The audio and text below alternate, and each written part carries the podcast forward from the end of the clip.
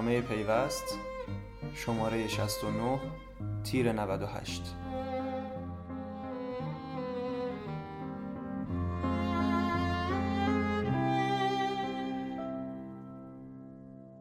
معاون سیاستگذاری و اعتبار بخشی سازمان فناوری اطلاعات به محبوبیت فکر نمی کنیم.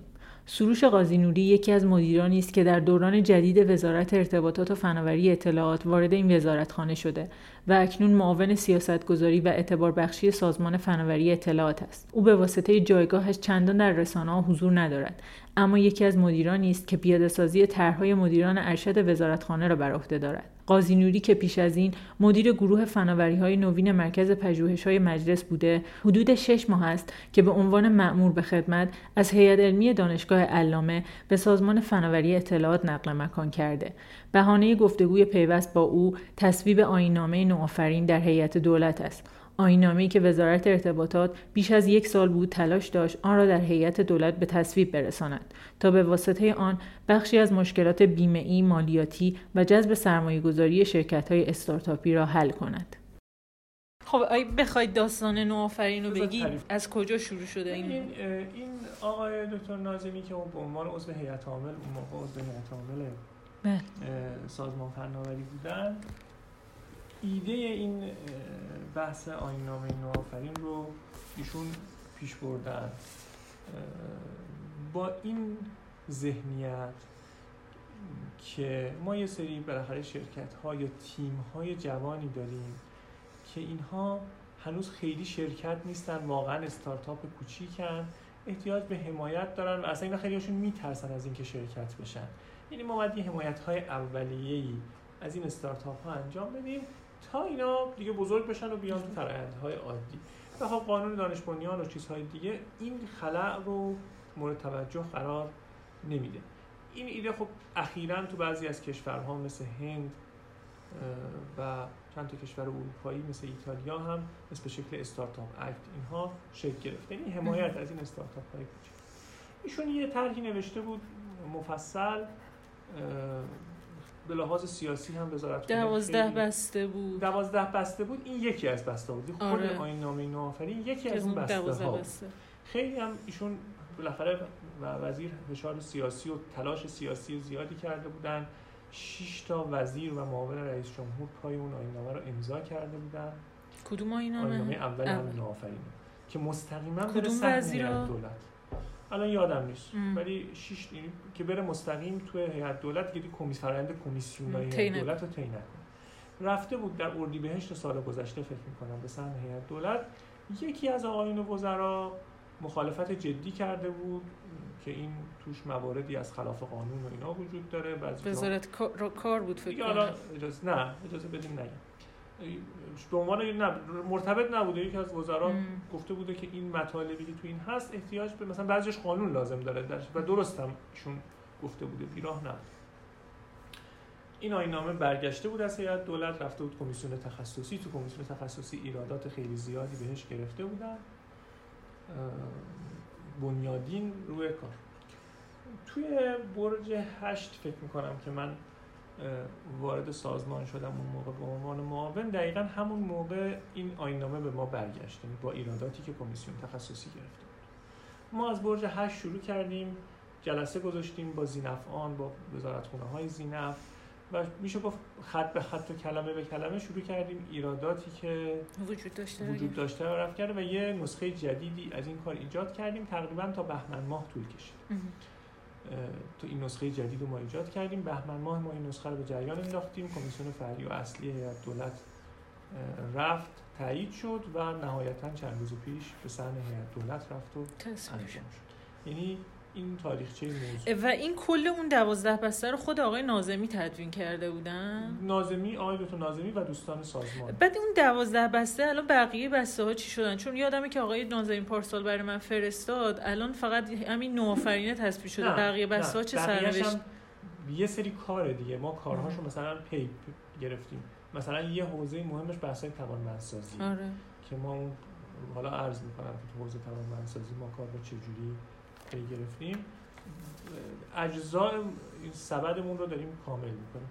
یکی از بحث‌های مهمش همین نوآفرین بوده که که شد. یعنی اجراش باید طبیعتا اجراش خودش داستانیه. این باید. بیاد یه سامانه ما واسش ایجاد بکنیم آره به اون به سامانه اینا دنبال می‌رسن معافیتاش بریم آره. آره. معافیتایی داره که تا دنبال نکنی زنده نمیشه. یعنی به صرف به صرف یه بند. یه صفحه کاغذ اینا به صورت خلاصه که به این طرح نگاه کنید همونجور که خود آقای نازمیانی در واقع خلاصش کرده بودن اصلی ترین کاری که این داره می‌کنه در واقع بحث بیمه است مالیات و جذب سرمایه برای در واقع شرکت های نوپا هستش دیگه درست میگم آره یه جوری اولین چیزش به نظر من به رسمیت شناختن یه هویت هدف جدیدیه که کسی تا حالا بهش کاری نداشته. شرکت های بسیار کوچیکی که مثلا یا تیم یا اصلا درآمدی ندارن. یعنی می‌خوام بگم اینا رو به رسمیت شناخته. حالا اینا مشکلاتشون چیه؟ آره دقیقا این که شما میگید خیلیشون مشکل ببخشید مشکل این دارن که تو فضاهای کار اشتراکی تو مراکز رشد تو شتاب دهنده ها هستن. بعد مثلا بیمه اینا رو آقا من اصلا قبول نمی‌کنم. تو باید بری یه جایی دفتر داشته باشی. نمی‌دونم کد کارگاه من بهت بدم تو چیز کنی. مثلا یکی از بنداش اینه که ما بیمه و مالیات میگیم آقا تو فضاهای کار اشتراکی تو بپذیر که شرکت چک بگیره. به یه دونه میزم تو کد کارگاه بده یا کد مثلا مالیاتی بده. ای- این یه نکته است. ممکنه. اتفاقا مسئله خیلی رو این حل کنه. مستقیما نه بیمه است نه مالیات. هزینه ای هم واسه دولت نداره. ولی به رسمیت شناختن این موجودات آره جدیده. همین این که به نظر شما به رسمیت اینا رو بشناسن چون اونا بالاخره تو این سالها نشون دادن حالا اون استارتاپایی که الان بزرگ شدن و سهم قابل توجهی از بازار دارن نشون دادن که خودشون تونستن خودشون رو ثابت کنن و این باور رو ایجاد کنن که به رسمیت اینو بشناسن. به نظر شما این طرح واقعا چقدر می‌تونه مشکلاتی که حالا این استارتاپایی که الان بزرگ شدن و پشت سر گذاشتن رو واقعا حل نه بکنه این ما با استارتاپ بزرگ کاری نداریم. نه می‌دونم با. توجه به اون تجربیاتی آره، که از. اونا به دست آوردی چون مثلا یه یه چیزی که تو حوزه استارتاپی نقش دولت. می‌بینه اینه که یه حجمی بتونه عرضه این ایده های استارتاپی رو زیاد کنه.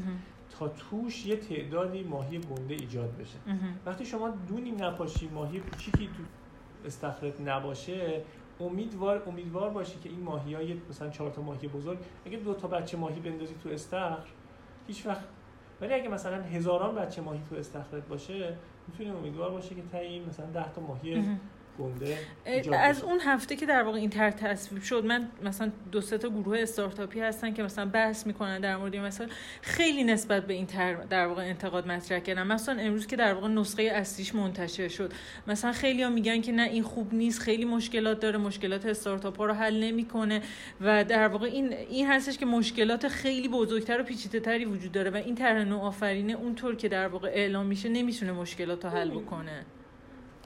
به قول یکی از دوستان ما که میگه این ور میز این. ور میز که میشینی مسئله ها به این آسونی نیستن مثلا ما خیلی مشکلات استارتاپ کنه می‌دونیم. ولی خیلی از اینا نیازمند قانونگذاریه مهم. شما نمی‌تونی با بردن یه مصوبه هیئت دولت درست میگی این مسئله رو حل بکنی و تجربه من به عنوان کسی که سالها با مجلس هم کار کرده اینه که الزاما چیزی که شما واسه مجلس می‌نویسی میره تو فرآیند مجلس اون- همون اون در تصمیم نمیاد. دقیقا لذا این تصویب نامه فقط در سعی کرده در اسکوپ اختیارات هیئت وزیران حرف بزنه خیلی از جاها پیشنهاداتی بود خوب بود ولی قانون می‌خواست. تغییر قانون می‌خواست ما از این بود که فعلا در این مصوب تصویب نامه چیز نکنیم کاری به قانون کاری. قانون نداشته باشه. اون می‌رفت یه فرایندی که احتمالاً سه چهار سال طول می‌کشه. چون الان مثلا تا ما الان طرحو بدیم بره مجلس قاعدتا به این مجلس که نخواهد رسید مجلس. بعدی اصلا به این دولت چندین نرسید. سال طول می‌کشه و آخر هم معلوم نیست چی 180 میشه؟ درجه ممکنه. بعد لذا تو این کار قانونگذاری حتما لازمه مراجعه به مجلس حتما لازمه. ولی عزم ما این بود که این تصویب نامه در حدود اختیارات هیئت وزیران باشه. خب طبیعتا اون دوستانی که از بیرون می‌بینن ممکنه بگن این مثلا همه چی رو ندیده منم. دقیقا میگن که اصلا جزئیات دقیقی نداره نمی‌تونه شما شما وقتی. میری یا مثلا شما میرید کمیسیون اقتصاد هیئت دولت همه مثلا دستگاه نشستن مثلا وزارت دارایی نشسته وزارت. اقتصاد نشسته کار نشسته مالیات نشسته بیمه نشسته تو اینا باید یه چیزی بگی که مجموعه بتونه اینو هضم بکنه بتونه چیز بکنه خیلی جاها وارد جزئیات بشی دستگاه های دیگه مثلا مالیات. میگه آقا اینقدر مثلا من جزئیات مشخص نکن منو گرفتار نکن یا مثلا بیمه میگه مثلا از این بیشتر مثلا اگه تو اینجا معافیت بدی باعث میشه که حق یه سری کارگر در جای دیگه ای چیز بشه. لذا پیش بردن این موضوع من نمیگم یه چیز خیلی بهینه ایه من میگم در ظرف زمان خودش این یه قطعه از پازله. یعنی ما یه قطعه از پازل رو مثلا گذاشتیم. که توش چیه؟ که یکیش همین مثلا فضای کاره. یکیش مثلا یه صندوقی درست بکنه واسه مثلا سرمایه گذاری توی این حوزه تحصیل بکنه. یکیش یه سری تسهیلات بیمه ایه اونم نه صد درصد. باز میگه میگیم که کلا تو بیمه معافی نمی‌تونیم خب بیمه هم موافقت نمی‌کنه. اونم یا من نمی‌تونم تو کلا. و اصلا قانون می‌خواد شما بخوای کلا یه کسی رو بگی تو مشمول بی قانون نیستی؟ خب میگن آقا قانون میگه این مشموله. تو چجوری؟ ما سعی می‌کنیم تسهیل کنیم. ما اینجا رو از کارورزی استفاده کن. اینجا رو مثلا خودمون کسی که کارفرما فاندر رو مثلا جزء چیز در نظر نگیر. یا حتی در مالیات ما یه بند مفصلی در حوزه مالیات داشتیم. الان این ماده دوی ما در مورد مالیات بود یه ماده بسیار مفصل. چی توش نوشته شده؟ نوشته شده صدور پروانه بهره برداری فرمانی اطلاعات توسط وزارت فناوری اطلاعات خب این چجوریه؟ این اینو خواننده بیرونی میگه واسش بی‌معنیه. یعنی اون شرکت استارتاپی که اینو میگه خب یعنی چی؟ یعنی یه مشکلی داری واسه من درست می‌کنی؟ در صورتی که هدف ما این بوده از یه ظرفیتی که تو قانون رفع موانع تولید وجود داره. میگه اونهایی که پروانه بهره برداری تولید فناوری اطلاعات دارن. مثلا چند سال از مالیات معافن. ما سعی کردیم اینجا اجازه بگیریم که ما بریم به اینا پروانه بهره برداری بدیم بعد بریم واسهشون معافیت بگیریم. چون می‌دونیم معافیت فقط با مجلسه معاف... اصلا قانون میگه. ما هر گونه معافیت مالیاتی فقط به موجب قانون. فقط مجلسه که می‌تونه کسی رو از مالیات معاف کنه. و ما اینجا سعی کردیم اینا رو ببریم یه جایی که قبلا مجلس در یک راه در رو براش پیدا بکنیم. اینو خب اون آدم بیرونی که می‌بینه میگه واسه اتفاقا میگه اصلا یه دردسر جدیده. و می‌خوام به ما پروانه هم بدن. در صورتی ما این راه حل رو به نوعی یه راهی گذاشتیم که ما به اینا پروانه بهره برداری بدیم. بعد به وزارت به سازمان مالیاتی بگیم آقا اینا پروانه بهره برداری جدید دارن. لطفا تا دو سه سال از اینا مالیات نگیر. درست میگید حالا فارغ از این طرح نوآفرین کلا خب آقای وزیر که اومدن در واقع به عنوان وزیر ارتباطات اعلام کردن که ما می‌خوایم چهار تا unicorn تا پایان سال در واقع وزارت هم داشته باشم. از اون موقع به بعد خب برنامه های زیادی در نظر گرفته شده برای شرکت های استارتاپی. می‌خوام ببینم به صورت مشخص سیاست حمایتی وزارت ارتباطات از شرکت های استارتاپی چی هستش؟ اینکه در واقع شما طرح بدید نمی‌دونم وام بدید. یه کار نمی کنیم اتفاقا سختی کار واسه ما. دقیقا همینه که این مسئله یه دونه جواب نداره. که اگه بگم من اگه این پیچ رو مثلا اینقدر صفر کردم دیگه همه مسائل حل میشه. تقریبا ما تمام مدت حداقل تو این بخشی که من درگیرم داریم به حل مسائل اینا می‌پردازیم. اونتا این حل مسائل خیلی اجزاء متنوع داره. بله. مثلا یه قسمتش تو همون حوزه یونیکورن که شما گفتیم یه قسمتی از وقت ما تو تسهیل فعالیت مثلا کسایی مثل اسنپ و تپسی و دیجیکالا و اینها میگذره. می‌دونی اینها با شهرداری های مسئله دارن با وزارت کشور. مقدار زیادی ما جلسه شرکت می‌کنیم تو حوزه مجلس میریم کمیسیون میریم جاهای مختلف. سعی می‌کنیم اینا رو تسهیل کنیم زندگیشون رو. بله. یعنی این یه جزی از کار روزمره ماست. ولی از اون یونیکورنه یا اون استارتاپ قبلی بزرگ امروز دیگه من نمی‌تونم بگم حالا من مثل تو چه پول بهت میدم. اون الان گیرش تو چرخدنده های حاکمیت تو مقررات یه جاهایی نبودن مقررات یه جاهایی بودن مقررات. اینا باعث میشه که اون نتونه کار کنه و بزرگ بشه. یه قسمت کار ما پس با این بزرگا برمیگرده. بیشترم دیگه اینجا بحث مالی و حمایتی نیست. اینجا بحث تسهیلگری تو فرآیندهای دولت حذف مقررات زائد. و یه جاهایی اگه مقرراتی لازمه که اینا بتونن فعالیت بکنن کمک کردن به شکلگیری این مقررات تا حالا فکر می‌کنید چقدر این در واقع طرحهایی که در نظر گرفتید یا این تحصیلگری که در واقع هدفتون بوده کمک کرده به این شکلگیری این اکوسیستم؟ من نمی‌تونم بگم. اینو باید اون کسایی که این سرویس ها رو می‌گیرن اونم در بلند مدت آره دقیقا می‌دونی چرا دارم این سوال می‌پرسم؟ برای که مدام داره این سیاست در واقع حمایتی از اکوسیستم در واقع استارتاپی تغییر می‌کنه. حداقل توی یک سال نیم گذشته این تغییرات ما دیدیم. مثلا, مثلا سایت آی سی تی استارتاپ شکل گرفت زمان آقای جهانگرد. حالا این مربوط به آقای دور سالهای آخر آقای واعظی میشه. بعد آقای جهانگرد از سازمان فناوری اطلاعات رفتن آقای سرایان اومدن. آقای سرایان که شدن. تقریبا میشه گفتش که این سایت و اون اهدافش در واقع به فراموشی سپرده شد. آقای نازمی هم که اومدن اصلا کلا سیاست این مرکز در واقع این سایت عوض شد. قرار شد بشه مرکز در واقع توانمندسازی شرکت های استارتاپی. اصلا تغییر نیست. ببین یه جوری تکامل تو سیاست ما اتفاق. دقیقا ما اون کار رو می‌کردیم. مثلا یک مثال بزنم.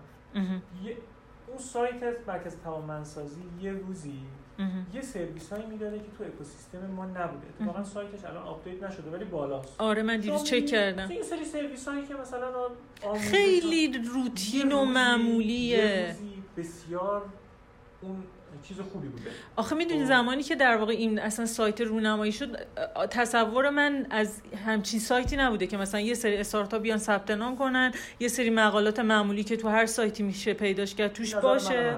ولی می‌دونین کلا کارهای دیگران رو نباید در ظرف زمان امروز سنجید. یعنی امروز که من شما نگاه می‌کنیم میگیم آخه این چرا دولت باید همچین سایتی بالا داشته باشه؟ چرا باید میلیاردها پول خرج همچین مرکزی شده باشه؟ ولی آدم ها رو در ظرف زمان خودشون باید قضاوت کنیم من و شما توی اون موقعی که اکوسیستم هنوز کاملا شکل نگرفته بوده و یه سری خدمات لازم بوده ممکن بود دست به همچین کاری بزنیم. ولی ایده اصلی این که ما یه مرکز توانمندسازی می‌خوام یا پروژه توانمندسازی زنده است. دو تا کار مهم الان داره تو این حوزه انجام میشه. یکی اینکه ما کار توانمندسازی رو اومدیم شکستیم به یه سری پروژه تو استان ها یعنی اومدیم مناقصه برگزار کردیم. دیگه نیومدیم یه شرکت رو انتخاب کنیم. مناقصه برگزار کردیم. پنج تا کارگزار انتخاب کردیم. در چه کاری؟ واسه همین کار تمام به هر گذار کارگزار پنج تا 6 تا استان دادیم. گفتیم برو تو این پنج تا 6 تا استان این کارا رو انجام بده. یه تعداد رویداد برگزار. یه تعداد آموزش بده. یه تعداد بحث واسه اینا بحث های matchmaking و VC و اینا پیدا کن یه تعداد کارهای crowdfunding بکن. یعنی یه مجموعه خدمات درست کردیم بودیم چه اینو می‌خوان توانمند بشن. بردیم اینو در همه کشور توزیع کردیم از طریق این پنج تا کارگزار. اون مرکز قبلا خودش می‌رفت. تک تک با پارک این شهر با یه کارایی می‌کرد. ما اومدیم تخصصی با برگزاری مناقصه پنج تا کارگزار گرفتیم. که این پنج تا کارگزار برن تو اون مناطق و شروع کنم به توانمندسازی تو اون استان. پس یه قسمت از اون پروژه مرکز توانمندسازی تبدیل شده به این پنج کارگزار.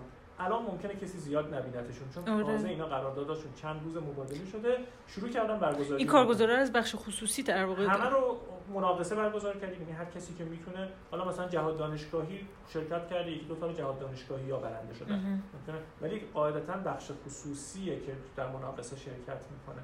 یعنی هر کس تونسته در مناقصه ما شرکت کرده محدود نبوده شرکت های زیادی شرکت کردن و حالا یه تعدادی کارگزار برنده شدن که مثلا یکیش پژوهشکده مثلا فناوری اطلاعات جهاد دانشگاهیه یکیش سازمان تجاری سازی اشتغال دانشجویان جهاد دانشگاهیه. یکیش جهاد دانشگاهی استان همش وابسته به جهاد دانشگاهی. سه تاش اینجوریه. یکیش یه مشارکت مدنی بین پارک فناوری خراسان شمالی و یه شرکت در مشهد و یکیش هم شرکت دانش برکت. این پنج تا در مناقصه شرکت کردن و برنده شدن و حالا شروع کردن چرا فکر می‌کنید خب تو اینا مثلا اسمش حالا اون کسایی که رویدادهای مختلف تخصصی استارتاپ رو برگزار می‌کنن نیستن؟ چرا فکر می‌کنید اونا تو این همچین مناقصاتی شرکت نکردن؟ خیلیشون شرکت کردن. آها نتونستن مناقصه الزاما مکانیزم مطلوب ما نیست. اون مناقصه گاهی وقتا برنده ضعیف توش در میاد گاهی وقتا برنده قوی توش در میاد. رقابت اصلی بر اساس قیمت یعنی همه میان مدارکشون میدن صلاحیتشون توانشون سنجیده میشه. در نهایت چیزی که تعیین کننده نهایی پاکت قیمت. خب این به نظر شما ضربه نمی‌زنه به این برگزاری و اون اهدافی که خودتون دارید؟ اگه اون در مجموع بهین است. ببینید اون برش هزار تا حرفه. شما می‌دونید که مثلا اگه من میمدم شما رو انتخاب می‌کردم تا ابد باید جواب می‌دادم که فلانی رو چرا انتخاب کردی؟ خب اینی که همه چی رو بذاری بر اساس قیمت خب در نهایت به نظر می‌رسه اون سیستم دولت دیگه. شما تو سیستم دولت خریداتون بر اساس مناقصه است دیگه. وقتی مثلا شما بالای 328 میلیون وقتی کاری بخوای انجام بدی حتما باید بری مناقصه. خب این اون یه- تر اصلیتون رو زیر سوال نه، می‌بره. نه من فکر می‌کنم این شفافیت منفعتش بر مذرت اون میچربه. این اینا یه کارهای استانداردی می‌خوان انجام بدن. اینا هیچ کدومشون غیر تخصصی است مثلا سازمان اشتغال دانشجویان جهاد دانشگاهی بالاخره یه نهاد کاملا تخصصی تو موضوع اومده برده. ولی اینکه چقدر با این اکوسیستم آشنان و می‌دونن نیازها بر اساس چی هست؟ کار کنیم. ولی من میگم اون شفافیت حاصل از این فرایند. شفاف به این زیانه میارزه. یعنی الان دیگه همه می‌دونن هیچ شوکه‌ای نبوده یه مناقصه بوده کاملا فراخوان شده شرکت های زیادی اومدن پاک قیمت دادن و در نهایت این شرکت ها برنده شدن.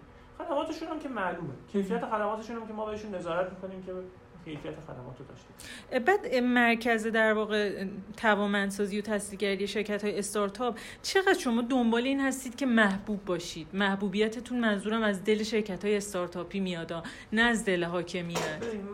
واقعا تو لایه‌ای که من نشستم. نمی‌تونم به محبوبیت فکر کنم. تو لایه های بالاتر ناچار بالاخره محبوبیت مهمه مهم. تو لایه‌ای که شما عملیاتی داری یه کاری انجام میدی من مجبورم به بهترین راه حل سیاستی فکر کنم که بهترین کار چیه واسه. شرکت ها حتی اگه اون دوای تلخ باشه من مجبورم به شفافیت من مجبورم به قواعد دولت و قواعد و مقررات و. مقررات دولتی و که فساد از توش در نیاد و اینا فکر کنم یعنی من دارم مسئله ای که حل می‌کنم اینه که چه سیاستی بهترین سیاسته. و این بهترین سیاست رو با محدودیت های مدیریت دولتی چجوری من. می‌دونید چرا دارم این سوالو می‌پرسم؟ وقتی که شما محبوبیتتون رو در واقع وابسته به حاکمیت بکنید این طرحهایی که شما دارید میریزید ممکنه یه سال دیگه در واقع با تغییر شما تغییر پیدا کنه یا با تغییر آقای نازمی تغییر پیدا کنه.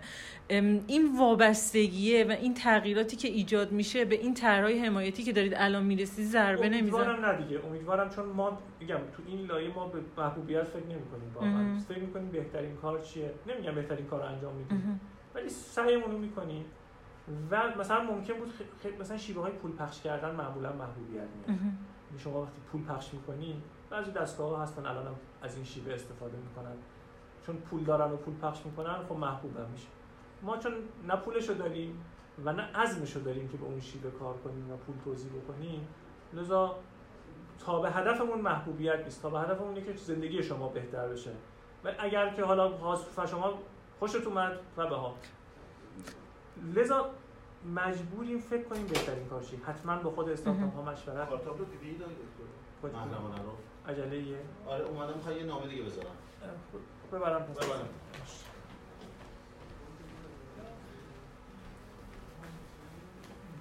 نمی‌تونیم فکر آره. خب این سیاست چقدر باعث میشه که اون روی- رویکرد حمایتی که شما دارید در واقع در نظر دارید بعد شما هم ادامه پیدا بکنه؟ ام، چون اونجوری که سابقه و تجربه نشون میده اینه که هر مدیر و هر معاونی میاد یه سیاستی می‌ذاره و بعد اون دیگه اون فراموش میشه. یا حتی این طرح نوآفرینه واقعا چقدر تضمین وجود داره که اجرا بشه و دولت های بعدی حالا اصلا رئیسان بعدی اونو اجرا بکنن؟ نمی‌تونم. هیچ تضمینی ندارم مهم. تنها اینش که تلاش بکنیم کار خوب بکنیم هیچ تضمینی نداره هر کسی میاد با یه صلاحیت میاد با یه در مورد این. مرکز توانمند فقط این بحث. کامل کنم چون گفتم که یه لاین از اون آره. مرکز توانسازی و اون سایت تبدیل شده به این پروژه آره. ولی یه پرو کار دیگه ای که ما دنبال می‌کنیم یه چیزی شبیه همون سایته مهم.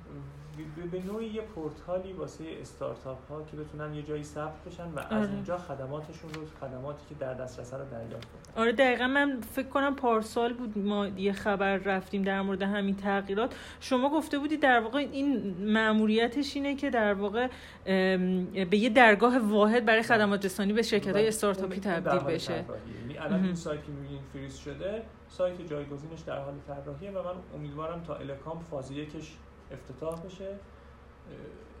فقط هم ما نیستیم دیگه. یعنی اونجا اولا خدمات این نوآفرین اونجا از طریق اون پورتال خواهد بود. یعنی چون ماده 12 اینو اگر ببینید میگه سازمان فناوری با 12. آره آخریشه که سامانه. دقیقا یکی از سوالم همینه. آره می‌خوام ببینم که در واقع شما از همین درگاه از همین استفاده. استفاده می‌کنید که چون که اطلاعات رو دارید ثبت می‌کنید بله. دیگه. دیگه یعنی درگاه جدیدی. لزوما قرار نیست. نه، از همین. درگاهی که داریم طراحی می‌کنیم که گفتم امیدوارم تا الکام افتتاح بشه جایگزین آی سی تی استارتاپس. حالا البته در عنوانش ممکنه یه تغییر کوچیکی بدیم به دلایلی.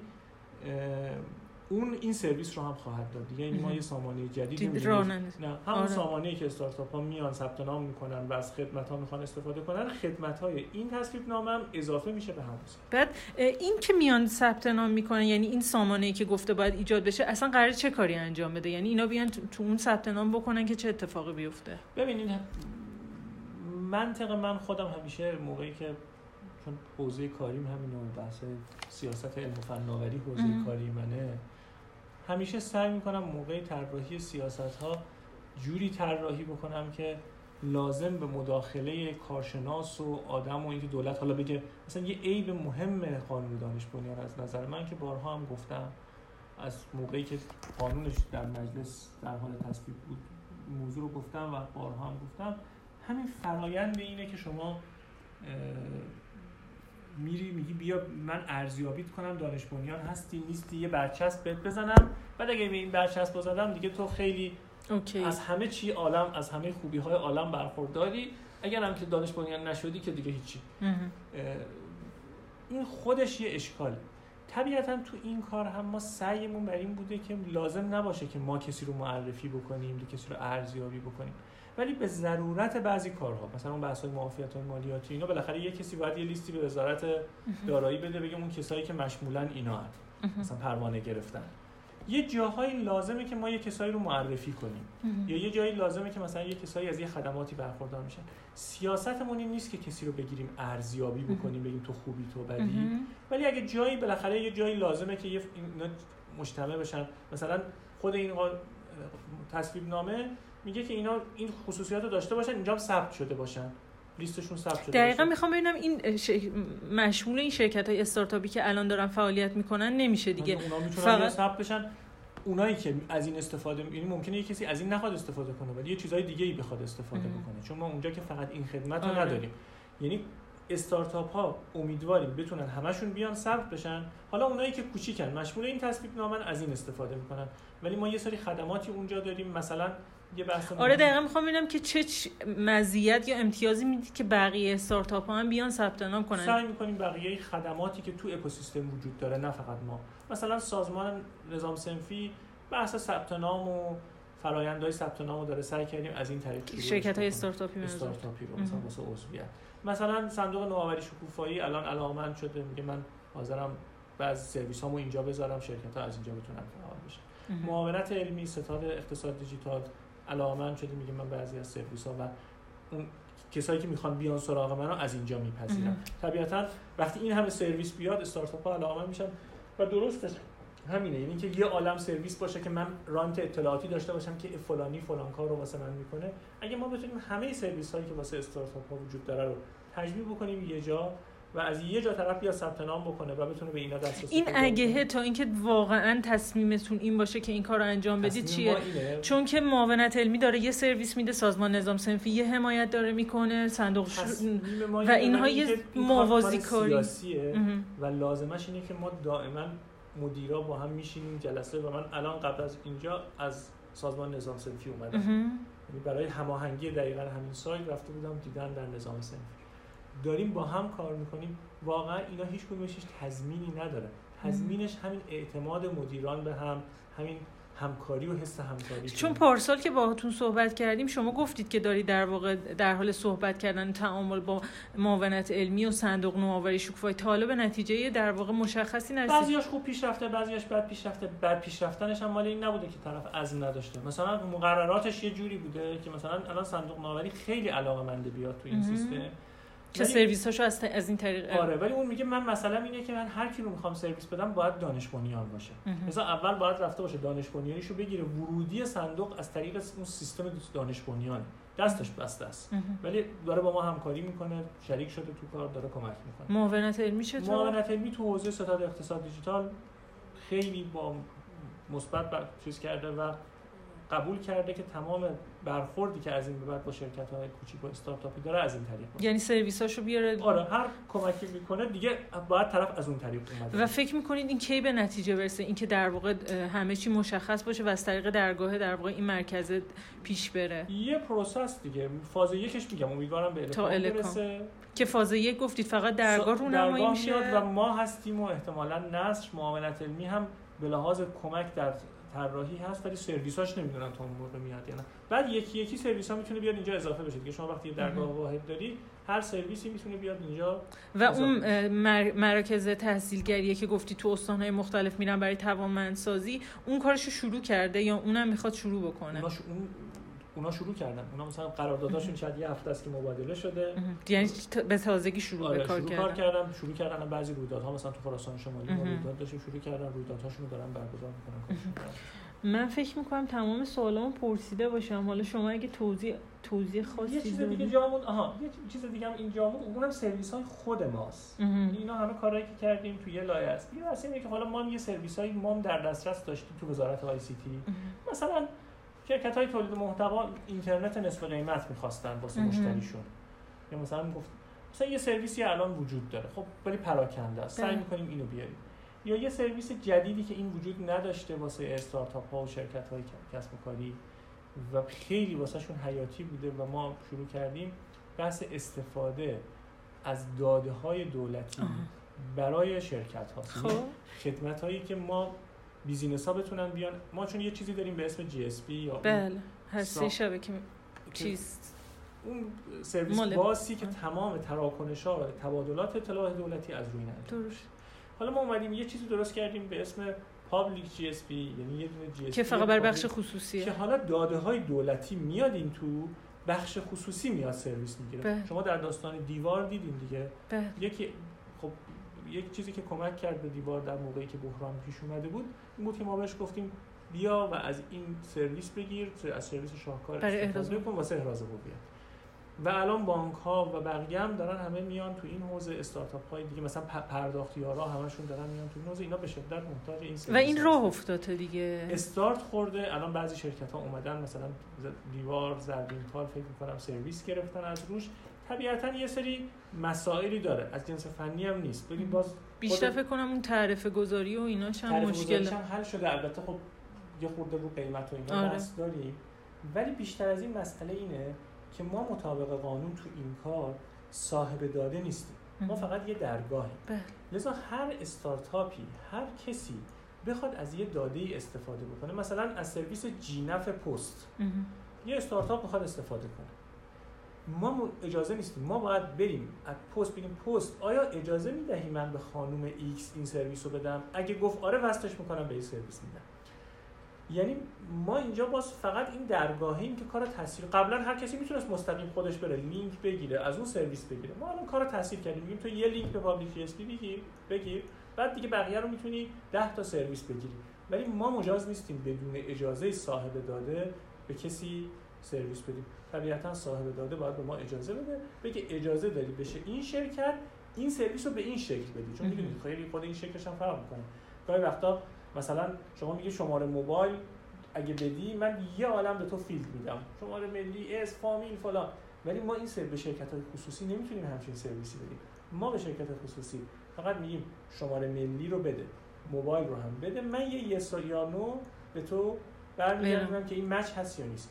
یعنی به خاطر رعایت بحث امنیتی بهش نمیگیم تو با داشتن یه شماره موبایل اجازه داری همه اطلاعات مردم رو بگیری. میگیم خودت شماره ملی رو بگیر. موبایل رو هم بگیر. من فقط تایید می‌کنم که این مچ بود یا نه. یعنی. دونه دونه هر کدوم از این شرکت ها سرویس اطلاعاتی که می‌گیرن باید بسته به نیازش بسته به سطح دسترسیش. مشخص مشخص. باشه. ولی این فرآیند خوبیش اینه که چیزی بود که نبود. ولی. الان شروع شده. شرکت ها اومدن روش دارن سرویس می‌گیرن. و خب این و- ارتباطش با این مرکز تحصیلگری چیه ارتباط خاصی نداره یه سرویسی که وزارت خونه داره حوزه دولت الکترونیک ما. داره فراهم این سرویس رو فراهم می‌کنه ولی ولی بعدا خود این سرویس رو ما میاریم رو همون پنجره. واحد. یعنی از بعد کسی اگه مثلا سرویسش الان نیست. ولی سرویسش بخواد میاد رو اون سامانه ثبت نام که کرد میگه من در ضمن مثلا چه می‌دونم این سرویس رو هم می‌خوام. طبیعتا ما سوقش میدیم بره فرآیند. یه سوالی که یادم رفت در مورد این حمایت هایی که گفتید داره در واقع سعی می‌کنید که بیارید روی اون مرکز تحصیلگری اصولا چرا چقدر فکر می‌کنید حمایت های دولتی حالا چه از سمت شما چه از سمت معاونت علمی یا صندوق می‌تونه به این اکوسیستم استارتاپی کمک بکنه؟ چون اون چیزی که مثلا شرکت های استارتاپی میشنوی اینه که آقا ما اصلا حمایتی نمی‌خوایم. هر چقدر دولت در واقع دخالتش رو کمتر کنه به نفع ماست. ما یه بازار رقابتی سالم و برابر می‌خوایم. من خودم هم اونور که بشینم این حرف رو در تئوری می‌زنم. که آقا دولت فقط هیچ کار نکنه دستش در نکنه. ولی در عمل خیلی هم اینجوری نیست. چون شرکته بعد میره گیر قضایی پیدا می‌کنه گیر حقوقی پیدا می‌کنه نمی‌دونم گیر با شهرداری پیدا می‌کنه. هزار تا خب این اگه مقررات گذاری و قانون گذاری شفافی داشته باشه به نظرتون خب- به خب- مشکل خب بر نمی‌خوره؟ طبیعتا اولویت ما تو مداخله مداخلاتیه که لازم نباشه پول در بیاریم. بدیم رانت ایجاد بکنیم مداخلات از جنس بهبود فضای کسب و کاره بله. یعنی ما اولویتمون برای مداخله بهبود فضای کسب و کاره 80 درصد واقعا اینه حالا 20 درصد تهش ممکنه بگیم آقا جون این استارتاپ ها مثلا seed capital مشکل دارن هیچ کس هم نیست به اینا کمک بکنه مثلا ما یه برنامه seed capital درست بکنیم. یا مثلا یه روزی VC تو این کشور خب کسی نبود دولت مداخلاتی می‌کرد. الان میگیم آقا صنعت VC هست دیگه نرو تو خودت پول بده. صندوق نوآوری تو مستقیم نرو سرمایه گذاری کن. تو از صنعت ویسی رو تقویت بکن. صنعت ویسی که تقویت شد کارا انجام میشه دیگه. یعنی منطق سیاست گذاری ما قطعا اینه که مداخلاتی که جهت دارن مداخلات اینجوری رو حداقل بکنیم اگه مداخله حداقلی اونم از جنس بهبود فضای کسب و کار. ولی واقعیت اینه که می‌دونیم یه جاهایی دولت علاوه بر اون نقشش باید نقش مثلا میانجیر هم بازی کنه. در داستان فیلترینگ شما دیدین. یه کاری که ما باز پیگیری کردیم و اینم به سر انجام رسیده بحث شکایت دستگاه های دولتی دولتی. کمیته رفع اونم بالاخره یه کمیته درست شده الان تو معاملات حقوقی رئیس جمهور میگم این جنس کارا ممکنه دیده نشه از آدم بیرونی. ولی به نظر شما. چقدر تاثیر داشته اون کمیته؟ البته بعد اینکه کمیته تشکیل شد یه چند تا استارتاپ بودن که فیلتر شدن. ولی واقعا فکر می‌کنید تاثیر داشته؟ البته روی کرده دادستانی هم یه ذره تغییر کرده به نظرم. حالا مسئله فیلترینگ چند تا جزء داره؟ یه. جزءش بحث سیستم قضاییه. ما هنوز واقعا اونا باید کمک کنن. توانی نداریم اونجا یه جزءش که ما فکر کردیم در دولت میشه حل کرد بحث شکایت دستگاه های دولتی. بیشتر فیلترینگ بله از سمت دولت می‌رفت. دقیقا. کاری که اون کمیته کرد اینه که جلوی اینو گرفت آقا جان اگر کسی می‌خواد شکایت بکنه باید شما. خبر دارید چه که مثلا چقدر شکایت رفته توی این مدت که این کمیته تشکیل شده از سمت دولت؟ بله. البته چقدرش رو نمی‌دونم ولی چند موردش تو دعوت های جلساتش میومد می‌دیدم. چند موردش مثلا یه استارتاپی در حوزه پزشکی بود. و مثلا وزارت بهداشت شاکی بود آره آزمایش آنلاین مثلا مم. و خب این رفته بود تو اون کمیته و یه توافقی هم فکر می‌کنم رسید م. که گفتن تو این کارا رو بکن این کارا رو که نکن. جلوگیری کرد آره. از فیلتر اگر نه وزارت بهداشت خب می‌رفت دادگاه و بلافاصله سر مثلا دو آره. فیلتر. می‌گرفت. موارد دیگه ای هم بود. به نظر اون چیز لازمی بود دیگه حداقلش اینه که در این دوران جلوی این که هر دستگاهی مستقلا خودش بره درخواست خب، فیلتر بده. فکر کنه رو گرفت. اینا همش که بعضیش دارو مسکنه. بله ولی این مسکن ها هم می‌دونید خیلی خوبه که شما یه کاری داشته باشین که سر و تش معلوم باشه. یه پستی داشته باشین که میگه من اومدم فلان برنامه رو اجرا کنم. ولی اگه پستت این باشه که مثلا چجوری مشکلات رو حل کنی مثل اورژانس باشی. اون وقت تو اورژانس استرس بالاست یعنی شما وقتی شغلت اورژانسه در واقع شما میگید طرح‌ها یا حالا سیاست هایی که شما دارید الان توی وزارت خونه و مخصوصا این معاونت پیگیری می‌کنین حالت یک دوران گذار و یه مسکنه درصدیش نمیگم. شما برنامه های بلند. مثلا تو اشتغال حالا اگر یه بار فرصت دیگری شد برنامه های مفصلی تو حوزه توسعه اشتغال تو حوزه آی سی تی داره. برنامه های کوتاه مدت و اورژانسی هم نیستن واقعا تو حوزه استارتاپ ولی میشه اینو تلقی کرد تو دیگه حوزه استارتاپ من میگم یه قسمتی از کار نه. یعنی روی کردمون حل مسائل به صورت اورژانسی نه. ولی من میگم یه قسمتی از مسائل شما از جنس اینه که تو بری ریش گرو بذاری جلسه بری. مثلا تو حوزه این بحث های مالی تو حوزه بحث رم- ارزهای رمزپایه تو حوزه بحث کارهایی که با همین بلاک چین و اینها میشه کرد. خیلی وقتا business اومده داره کار می‌کنه. هیچ مقرراتی هم جلوشو نمی‌گیره. ولی هیچ کس هم باهاش کار نمی‌کنه. میگه تو معلوم نیست چی. همش هست میگه سازمان فناوری میشه تو بیای کنار من با هم بریم مثلا پیش فلانی. اینو شما کجای چیز می‌بینی؟ یعنی این نقشه که شما داری کمک می‌کنی که این فراینده تاثیر بشه. تصویر کمک می‌کنی که این شرکت رو بخش سنتی اقتصاد بخش سنتی دولت به رسمیت بشناسه که آقا یه بیزینس های جدیدی دارن. این یه قسمتی از کار ماست که با کارهای روتینی که از صبح تا شب میشه برنامه ریخت فرق می‌کنه. یعنی شما یه سری کار داری که برنامه میریزی که دو سال بعد چه سایت هایی بالا بیاد چه خدمت هایی. بدی چه سیاست یه سری کارات هم روزمره اینه که مسئله روز اون استارتاپ رو حل کنی. این واسه بخش دولت کار سختیه. چون اصلا دولت واسه این کار ساخته, ساخته نشده. دستتون در نکنه.